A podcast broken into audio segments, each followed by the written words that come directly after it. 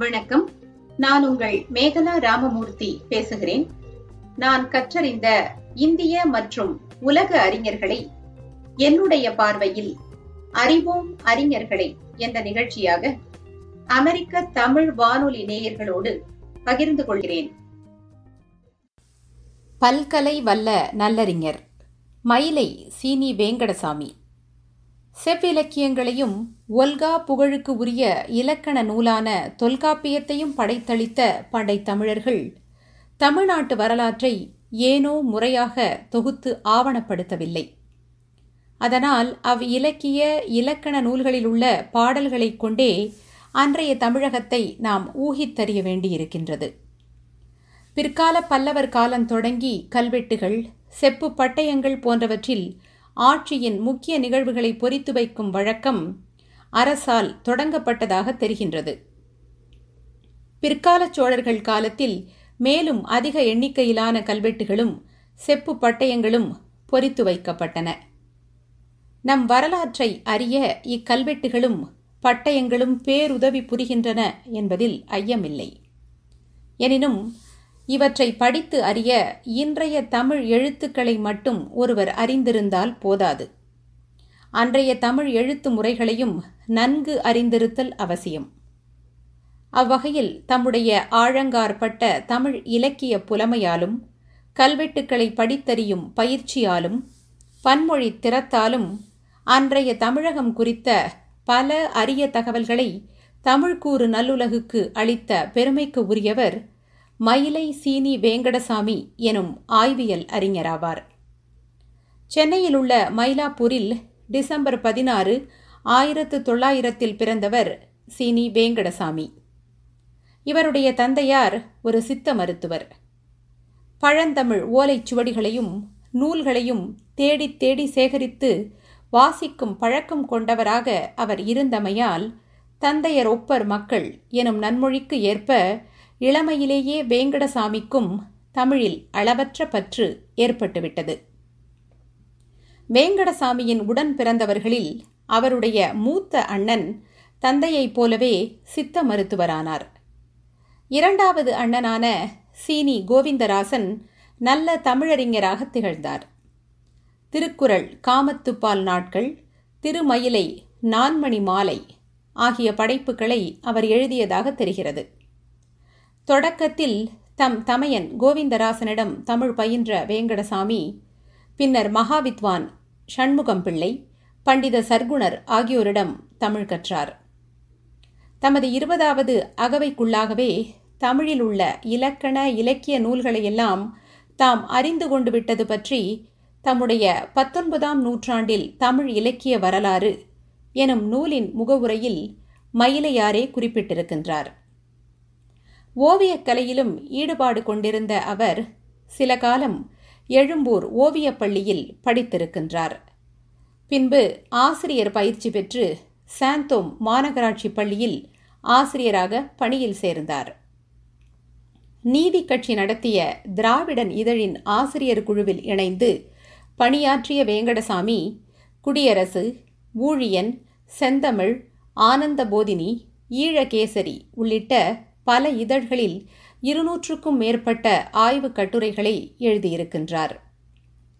தமது விடுமுறை நாட்களில் தமிழகம் எங்கும் உள்ள வரலாற்று சிறப்புமிக்க இடங்களுக்கும் வழிபாட்டு தலங்களுக்கும் சென்று ஆய்வு செய்வதை வழக்கமாக கொண்டிருந்த சீனி வேங்கடசாமி தொல்லியல் கல்வெட்டியல் நாணயவியல் ஆகிய துறைகளில் அரிய களப்பணியாற்றினார்.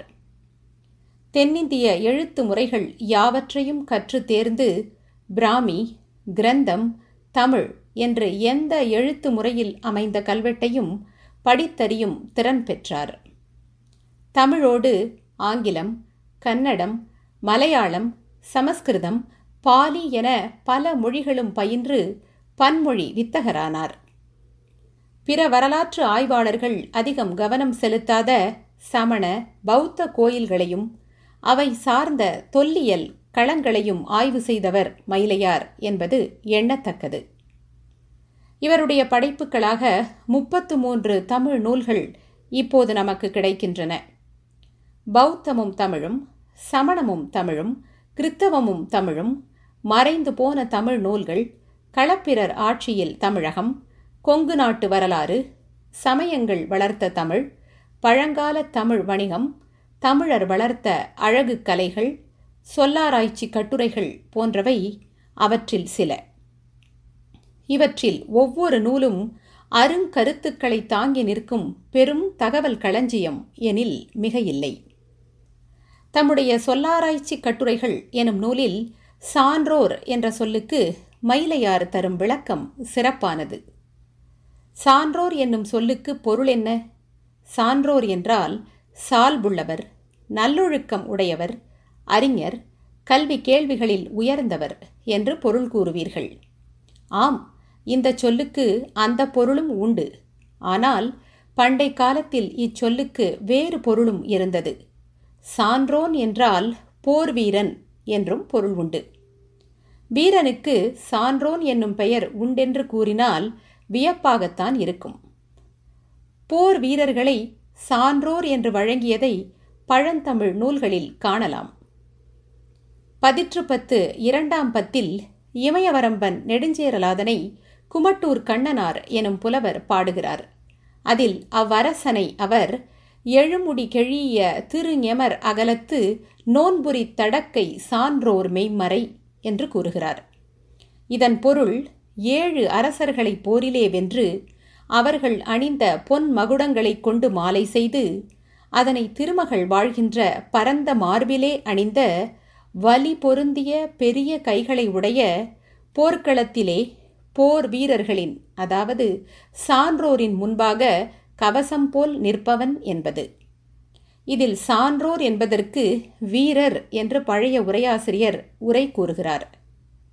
இதனால் சான்றோர் என்னும் சொல்லுக்கு போர் வீரர் என்னும் பொருளும் உண்டு என்பது பெறப்படுகின்றது. என்று கூறுகிறார்.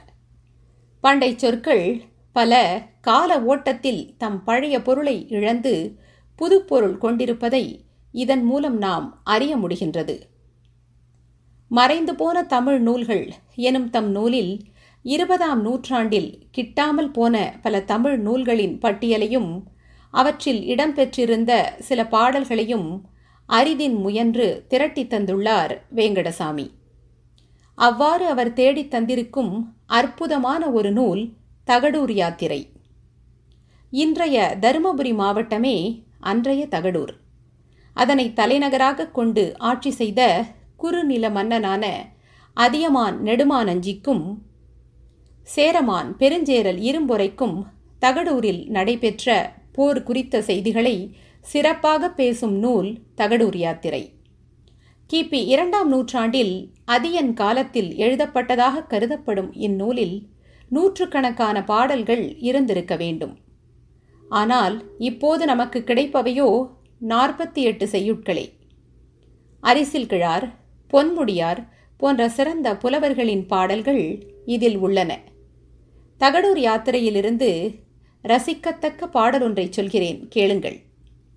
தகடூர் கோட்டையை பெயர்க்க வந்த சேரனின் களிற்றை பாய்ந்து வீழ்த்தினான் தகடூர் மறவன் ஒருவன். பயங்கரமாக பிளிரிக்கொண்டு உயிரை விட்டது அக்களிறு. அது கண்டு மற்ற களிறுகளும் அஞ்சி ஓடின. அம்மறவனின் வீரத்தை உடனிருந்த மறவர் மட்டுமல்லாது அறிஞரும் போற்றிய செய்யுள் இது.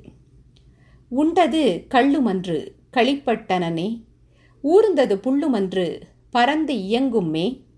மேலோர் தெய்வமல்லன். மகனே நொய் தாங்கு தெரியலர் எடுத்த பாசிலை கண்ணி வெறுவத்தக்க வேலினோன் வேல் பைய நிமிர்ந்து பருந்தின் ஒடி கழிந்து ஆர்த்து அன்றவன் எரிந்ததை கழல் தொட்டு ஏந்துவரை இவரும் புலிபோல் வேந்தர் வந்தூரும் வெஞ்சினக் களிரே. களி வெறி கொண்டான் போல் அவன் வந்தான். ஆனால் உண்டது கள்ளுமன்று. பறவையில் வந்தது போல் பறந்து வந்தான். ஆனால் ஊர்ந்தது புல்லுமன்று குதிரைதான். திடுமெனத் தோன்றிய அவன் விண்ணுலக தெய்வமும் அல்லன் மண்ணுலக மகனே. எளிமையாக பசிய இலைகள் சூழ்ந்த நொச்சி மாலையை அணிந்திருக்கிறான். எதிரிகள் அஞ்சுமாறு தாக்கும் வேலை கையில் உடையவன். பருந்தானது விரைந்து சென்று தன் இரையை பற்றுவது போல அவன் எரியும் வேல் எதிரியை தாக்கி அழிக்கும். வீரக் கழலணிந்து உலவும் புலி போல் வேந்தர்கள் ஊர்ந்து வரும் வெஞ்சின களிறுகளையே அவன் தாக்கி அழிப்பான் என்பது இதன் விளக்கம்.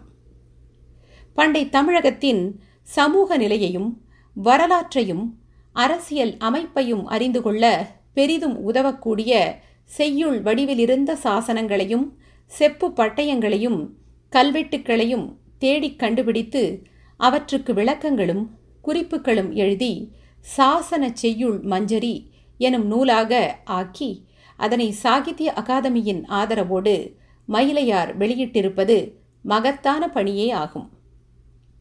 பௌத்தமும் தமிழும் எனும் தம்முடைய ஆய்வு நூலில் பௌத்த மதமானது அசோகர் காலமான கிமு மூன்றாம் நூற்றாண்டில் தமிழகம் வந்தது என்பதையும் அதை பரப்பியவர்கள் அசோகருடைய உறவினராகிய மகேந்திரரும் அவரோடு வந்த பிக்ஷுக்களுமே என்று குறிப்பிடும் வேங்கடசாமி அதே காலகட்டத்தில் வடநாட்டிலிருந்து தமிழகம் வந்த ஜைன வைதிக சமயங்களோடு ஏற்பட்ட பகையாலும் பௌத்த மதத்துக்கு உள்ளேயே தோன்றிய பிரிவுகளான ஈனயானம் மகாயானம் போன்றவற்றோடு ஏற்பட்ட உட்பகையாலும் பௌத்தம் அழிந்துபட்டது என்பதை தெரிவிக்கின்றார். எனினும் பௌத்த கொள்கைகள் இப்போதும் இந்து மதத்தில் கலந்தே காணப்படுகின்றன என்ற கருத்தையும் தெளிவாக பதிவு செய்திருக்கிறார். இதொப்பவே சமணமும் தமிழும் எனும் தம்முடைய மற்றோர் ஆராய்ச்சி நூலில் பௌத்தத்தைப் போலவே சமணமும் கிமு மூன்றாம் நூற்றாண்டளவில் தமிழகம் வந்ததையும் தென்னாடு வந்த பத்ரபாகு எனும் சமண முனிவரின் சீடரான விசாக முனிவர் மூலமாகவே அது நிகழ்ந்தது என்பதையும் அறியத் தருகிறார் பின்னாளில் தோன்றிய பக்தி இயக்கத்தின் பெருவீச்சாலும் செல்வாக்காலுமே சமணம் வீழ்ந்துபட்டது என்பதையும் இந்நூலில் தக்க சான்றுகளோடு நிறுவியுள்ளார். இவ்வாறு பன்னூல்கள் படைத்த சிறந்த படைப்பாளியாகவும் வரலாற்று அறிஞராகவும் சொல்லாய்வு நிபுணராகவும் கல்வெட்டு சாசனங்கள் என தொல்லியல் களங்களில் முத்திரை பதித்த வித்தகராகவும் திகழ்ந்த மயிலை சீனி வேங்கடசாமி ஆயிரத்து தொள்ளாயிரத்து எண்பதில் தம்முடைய எண்பதாம் அகவையில் தம் பொன்னுடல் நீத்து புகழுடல் கொண்டார். தமிழையே வணிகமாக்கி தன் வீடும் மக்கள் சுற்றம் தமிழிலே பிழைப்பதற்கும் தலைமுறை தலைமுறைக்கு தமிழ் முதலாக்கிக் கொண்ட பல்கலை தலைவன் எல்லாம் தமிழ்ச்சீனி வேங்கடத்தின் கால் தூசும் பெறாதார் என்பேன் என்று பாவேந்தர் பாரதிதாசன் மயிலை சீனி வேங்கடசாமியை போற்றியுள்ளமை இவரின் தன்னலமற்ற தமிழ் பணிகளுக்கு கிடைத்த தகுதியான பாராட்டே ஆகும்.